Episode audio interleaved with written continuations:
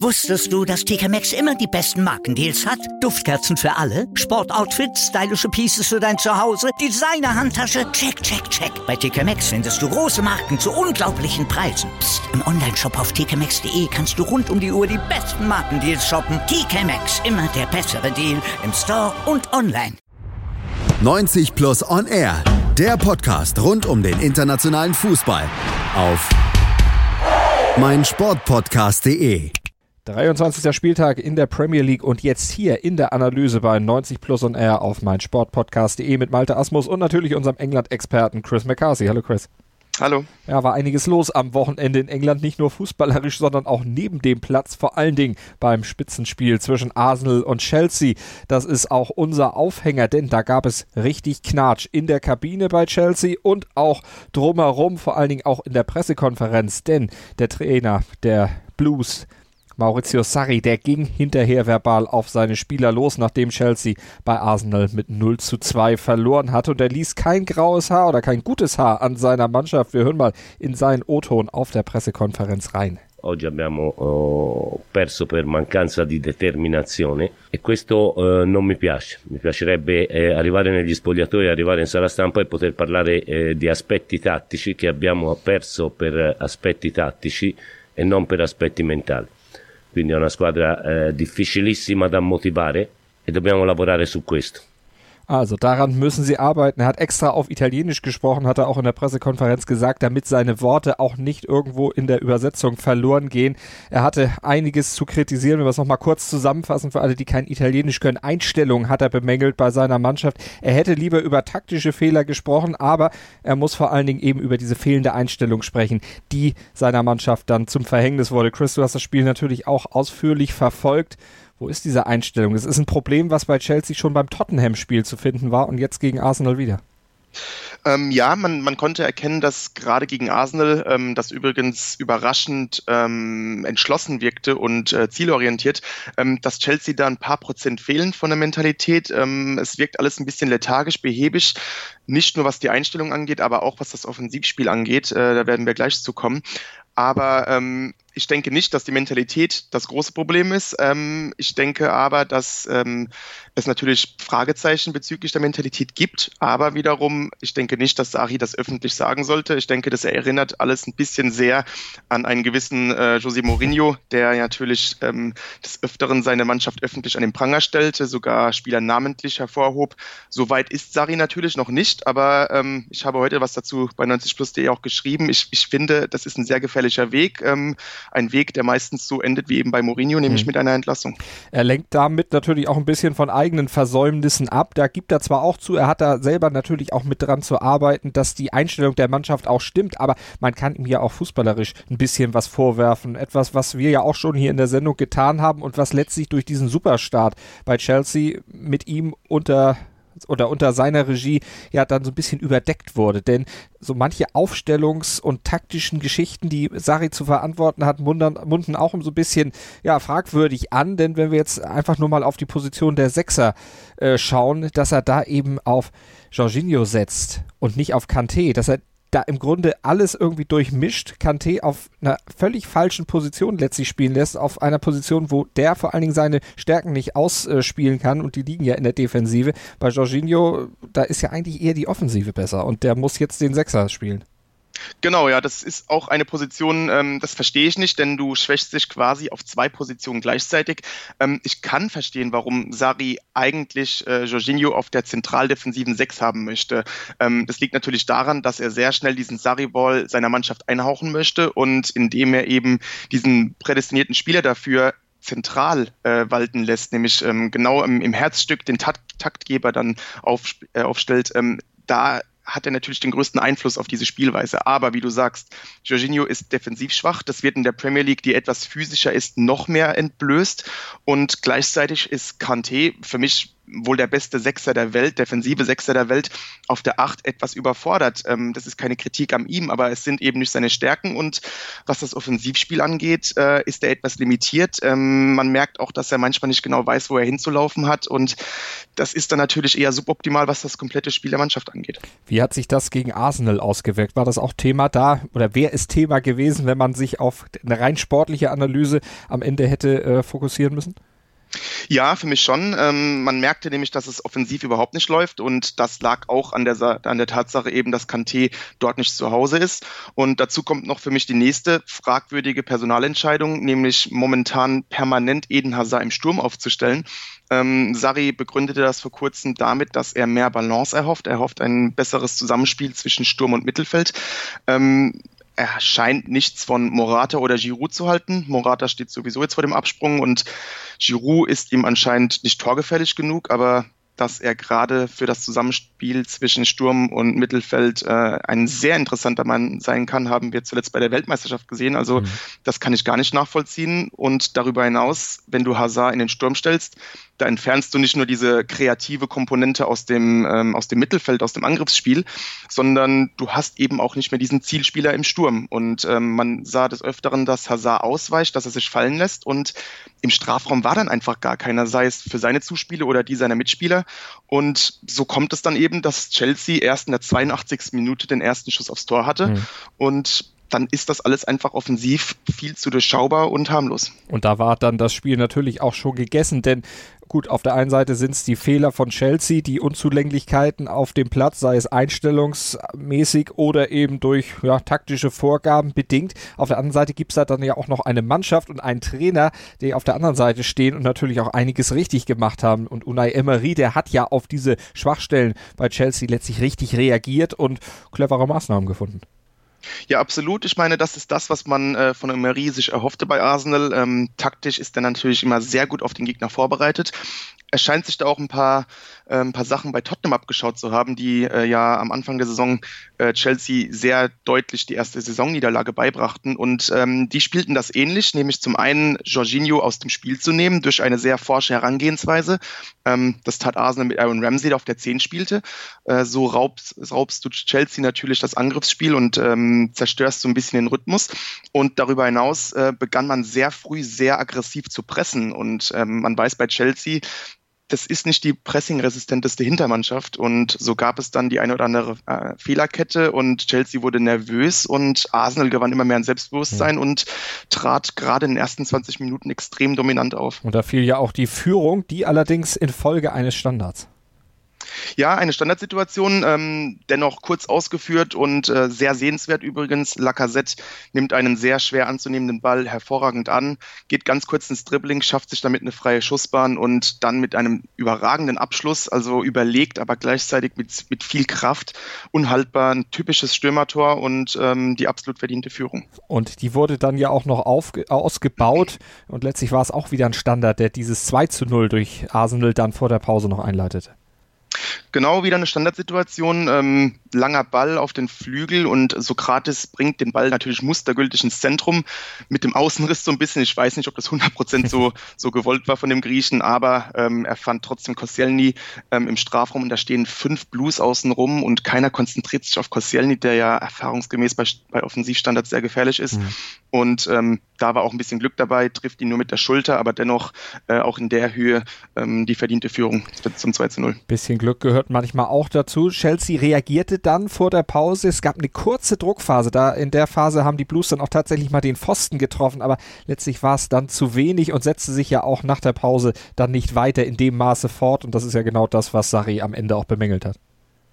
Genau so war es und ähm, man merkte auch bei Arsenal, ähm, Emery sah, dass Chelsea sich sehr schwer tut, spielerische Chancen zu arbeiten und äh, dementsprechend trat Arsenal so ein bisschen auf die Bremse, ähm, spielte das alles ein bisschen verwaltungsorientierter, passiver und so kam Chelsea eigentlich kaum noch zu Chancen und Arsenal konnte das relativ ruhig runterspielen.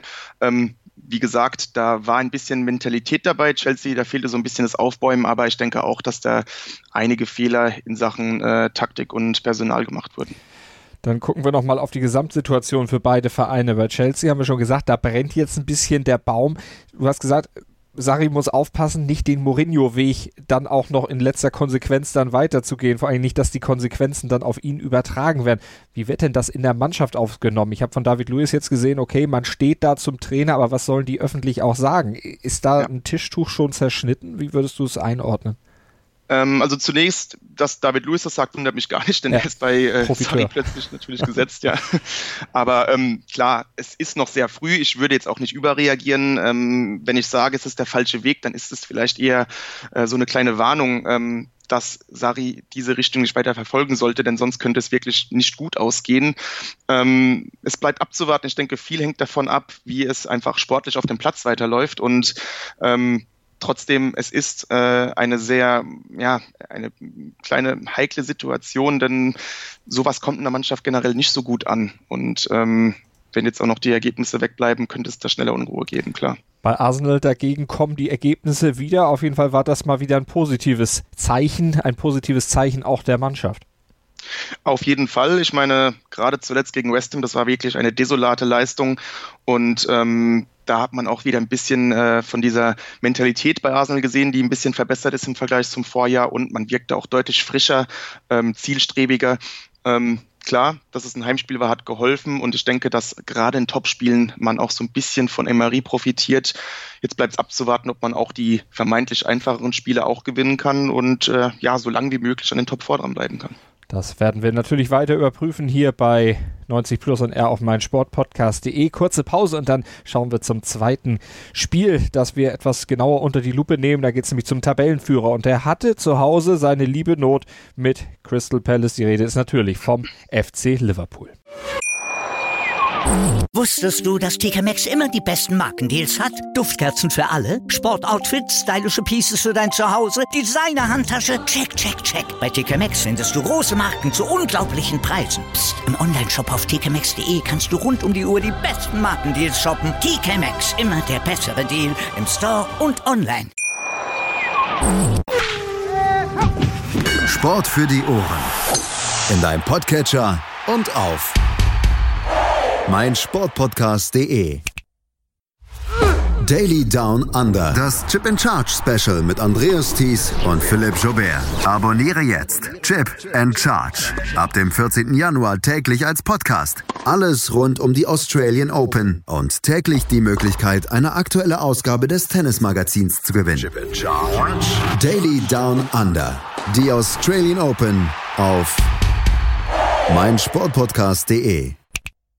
90 Plus on Air auf mein Sportpodcast.de. Wir schauen auf den 23. Premier League Spieltag und schauen jetzt zum Duell Liverpool gegen Crystal Palace. April 2017, das war ein Datum und das war ein besonderes Datum, weil da hat nämlich der FC Liverpool zuletzt in der Premier League zu Hause eine Niederlage kassiert. Ausgerechnet gegen Crystal Palace und ausgerechnet ist ja nun mal eins der Lieblingsworte im Sportjournalismus, denn an diesem Wochenende, da kam jetzt Crystal Palace und die hatten zumindest über einige Phasen Liverpool jetzt nicht unbedingt unbedingt am Rande einer Niederlage, aber doch letztlich ziemlich viel abgefordert und am Ende nur knapp mit 3 zu 4 verloren. Also Liverpool mal wieder so ein enges Spiel gewonnen. Ja, und ähm, es wurden so ein bisschen Erinnerungen an das, an, an das Vorjahr ähm, kam dabei auf, denn äh, wir sprachen ja davon, dass Liverpool heute deutlich spielkontrollierter ist, ähm, passiver ist, nicht mehr so auf diesen ähm, losgelösten Angriffsfußball setzt und ja, letztes Jahr war man da ein bisschen defensiv nachlässig. Ähm, dieses Jahr war das eigentlich weg und gegen Crystal Palace kamen so, ja, diese alten schlechten Tugenden wieder zum Vorschein. Ähm, in der Defensive war man da äußerst nachlässig und es begann eigentlich recht gut für Liverpool, mhm. ähm, sehr positiv und ähm, dieses forsche Pressing, das Liverpool so ein bisschen eingestellt hat in, in Spielen gegen vermeintlich kleinere Gegner, wurde ihnen dann ausgerechnet zum Verhängnis in der 34. Minute. Ähm, man muss das sich wirklich mal anschauen. Das hat Crystal Palace, einer Mannschaft, die man das wirklich nicht so zutraut, hervorragend gelöst. Also da, da sind fünf Spieler der Reds und die pressen wirklich sehr, sehr aggressiv am Strafraumrand äh, der Eagles und die Eagles lösen sich da hervorragend. Ähm, ein, ein kurzes Dribbling von, von MacArthur war es, glaube ich. Und Tompkins lässt dann auch noch einen Spieler super aussteigen, dann ganz schnell über den linken Flügel gespielt, äh, Saha vernascht äh, Milner und äh, dann im den Ball mustergültig auf den Elfmeterpunkt gespielt und Townsend souverän zum 1 zu 0. Also das war eine tolle Spielpassage und da hat man wirklich das Gefühl gehabt, äh, Liverpool ist nicht wirklich hellwach mhm. und es könnte heute äh, ja nicht gut ausgehen. Ja, es ging dann auf jeden Fall auch mit diesem 1 zu 0 in die Pause und Jürgen Klopp, der sagte hinterher auf der Pressekonferenz, was ihm da alles in der ersten Hälfte nicht gefallen hat und was dann vor allen Dingen zur zweiten Halbzeit besser werden musste. We were, we were extremely dominant in the first half, but we were 1-0 down. We, we, we, we created chances, but um, not enough, not maybe not clear enough. Um, we had not enough players in the decisive areas. We had a lot of players in the preparing areas, and um, so that's uh, that can happen, of course. And so half time, it was clear that we have to to to change that. That we need more players really in the decisive areas, more bodies in the box, all that stuff, and. Um, yeah, thank God it, it, it worked pretty well, pretty, pretty immediately out. Ja, und das war schon nach, ich glaube, 56 Sekunden nach Wiederanpfiff, da fiel schon das 1 zu 1 und da war Salah in diesem Gebiet, was er, äh, Jürgen Klopp da angesprochen hat, diese Decisive Area, also vorne im Strafraum, nachdem Van Dijk aus der Distanz geschossen hat, der Ball abgefälscht wurde und Salah kann dann den Fuß an den Ball kriegen und den Ball eben auch ins Tor bringen. Salah, der hat dann also das 1 zu 1 erzielt, äh, kurz vor der Pause, da hatte er noch eine andere Szene, wo die weniger schöne Seite von Mo Salah nochmal zum Vorschein. Ja, man muss es mittlerweile leider erwähnen und es ist jetzt nicht das erste Mal in den letzten Wochen, dass Salah ähm, ja entweder zu leicht abhebt oder ohne tatsächlichen Kontakt abhebt. Und ähm, hier wollte der Ägypter einen Elfmeter schinden. Der Schiedsrichter ähm, entschied zum Glück äh, nicht auf Elfmeter, aber es gab so eine kleine Auseinandersetzung zwischen den Spielern. Und ich denke, Salah hat sowas eigentlich gar nicht nötig bei all seiner Klasse. Das hat man alleine bei diesem Tor gesehen. Ähm, wäre natürlich wünschenswert, wenn er, wenn er solche Aktionen ein bisschen unterlässt. Er glich dann also auf jeden Fall mit dem Tor zum 1 zu 1 aus. Äh, dann kam Liverpool nochmal wieder in entscheidende Position. Da vorne Firmino konnte das 2 zu 1 erzielen, aber auch das gab Liverpool zunächst keine Sicherheit.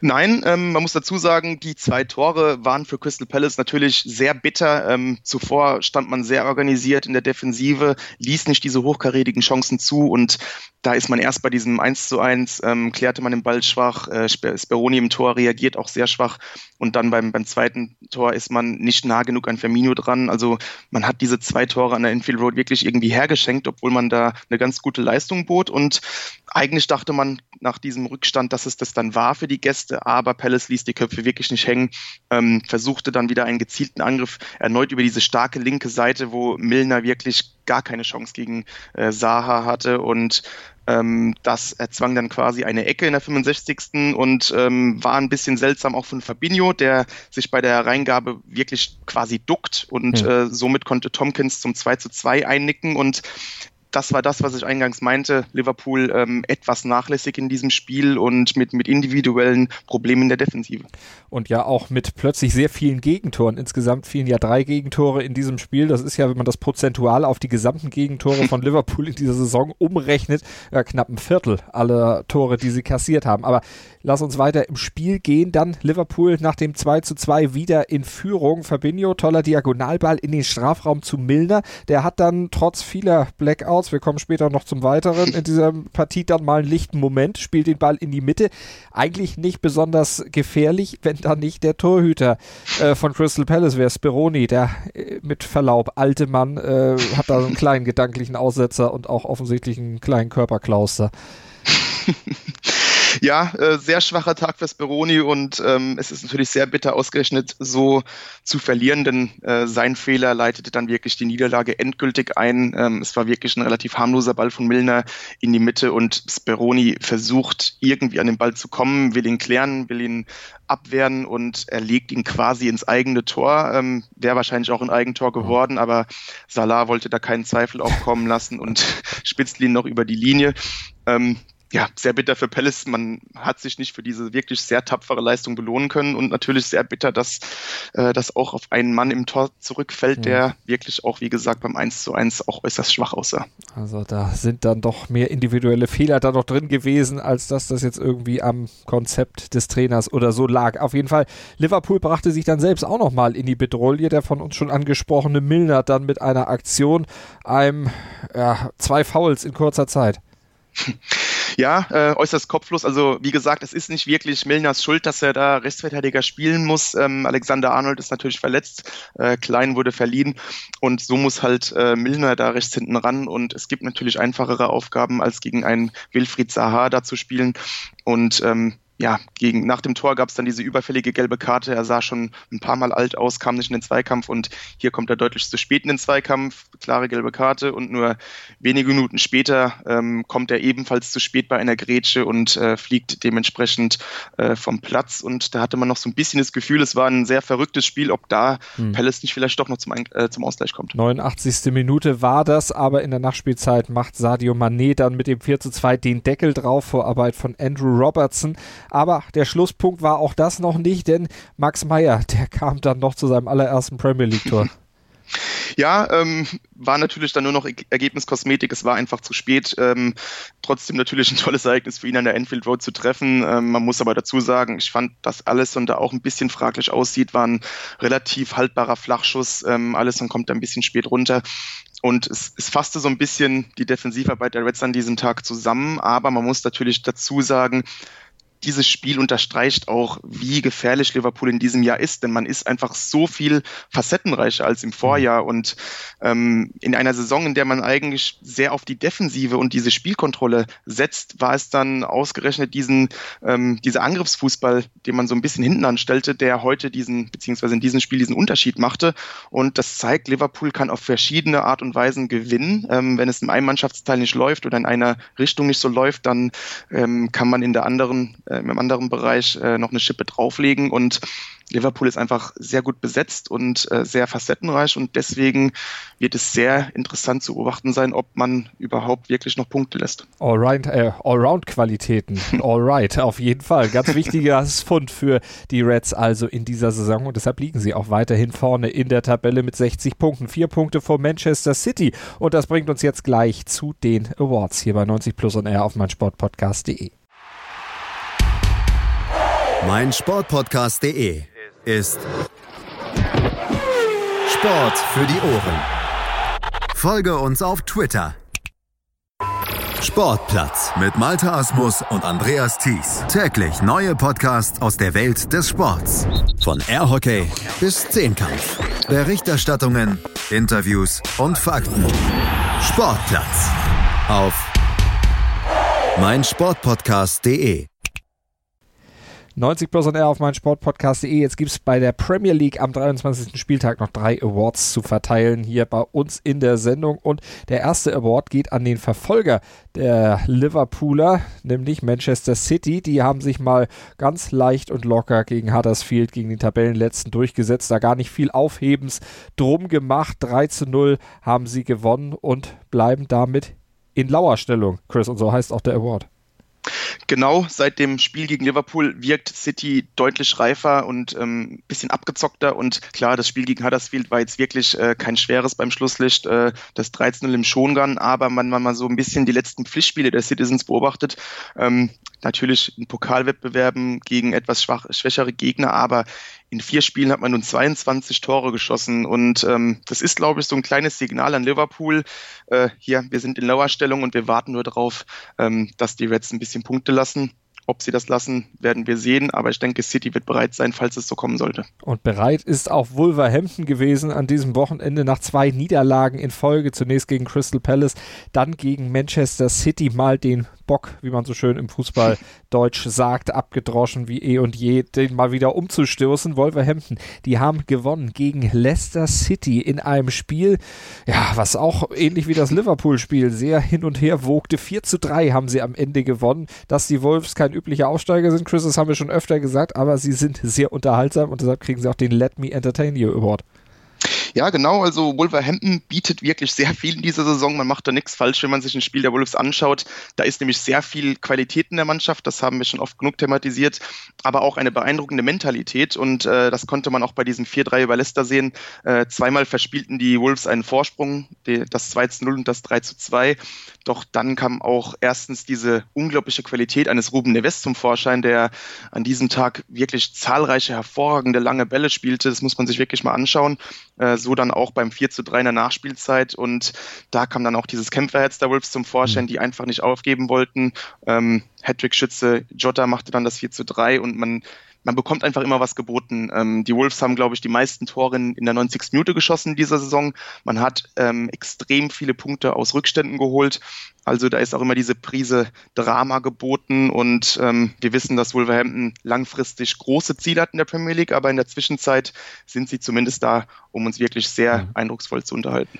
Große Ziele hat auch Tottenham, mittel- bis langfristig natürlich, aber, und das haben wir ja auch schon in dieser Saison öfter gesagt, sie haben einfach einen sehr, sehr kleinen Kader, was ja durch die Finanzprobleme mit dem Bau des Stadions alles zusammenhängt. Wir haben die Gründe schon öfter äh, aufgezählt. Jetzt ist es aber so, dass beim 1 zu 2 Sieg in Fulham, also Tottenham gewinnt mit 2 zu 1 gegen den Abstiegskandidaten, dann mal wieder etwas hervorgetreten ist, was im Grunde absehbar war. Du hast es absehbares Lazarett genannt. Genau, ja, die, die Mannschaft der Spurs geht schon seit, ja, schon eigentlich seit der gesamten Saison so ein bisschen auf dem Zahnfleisch. Man kann wenig rotieren. Die Leistungsträger äh, wurden sehr viel belastet im letzten Jahr, auch mit der WM.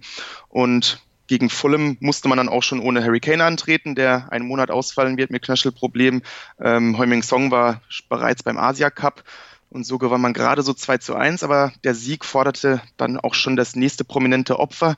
Ähm, Dele Alli musste mit einer Oberschenkelverletzung ausgewechselt werden. Das sah gar nicht gut aus, sah so ein bisschen nach Faserriss aus. Ähm, die offizielle Bestätigung fehlt hier noch.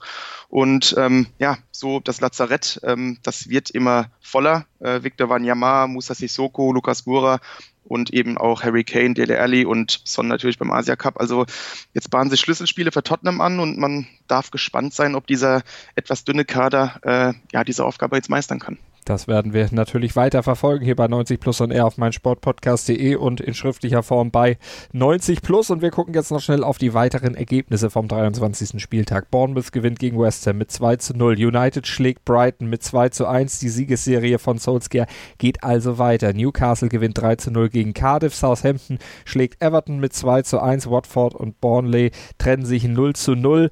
Ja, und somit sieht es in der Tabelle folgendermaßen aus. Liverpool 60 Punkte, 4 Punkte vor und 9 Punkte vor Tottenham. Chelsea Vierter mit 47 Punkten, also 13 Punkte hinter Platz 1 zurück und nur noch mit 3 Punkten Vorsprung vor Arsenal. Die stehen auf Platz 5 und teilen sich diese 44 Punkte mit dem sechsten, mit Manchester United. In der Abstiegszone, da stehen aktuell Cardiff mit 19 Punkten und Fulham mit 14 und Huddersfield mit 11.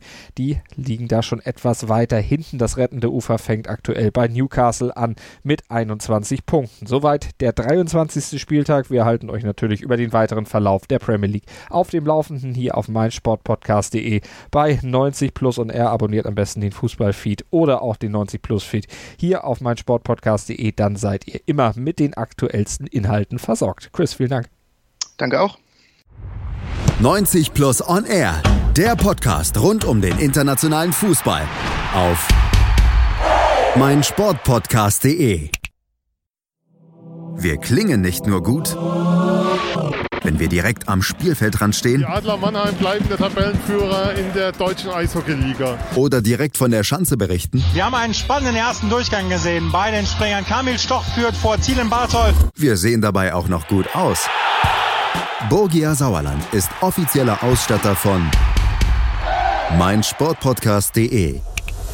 Borgia Sauerland. Berufsbekleidung, Arbeitsschutz und mehr auf borgia-sauerland.de.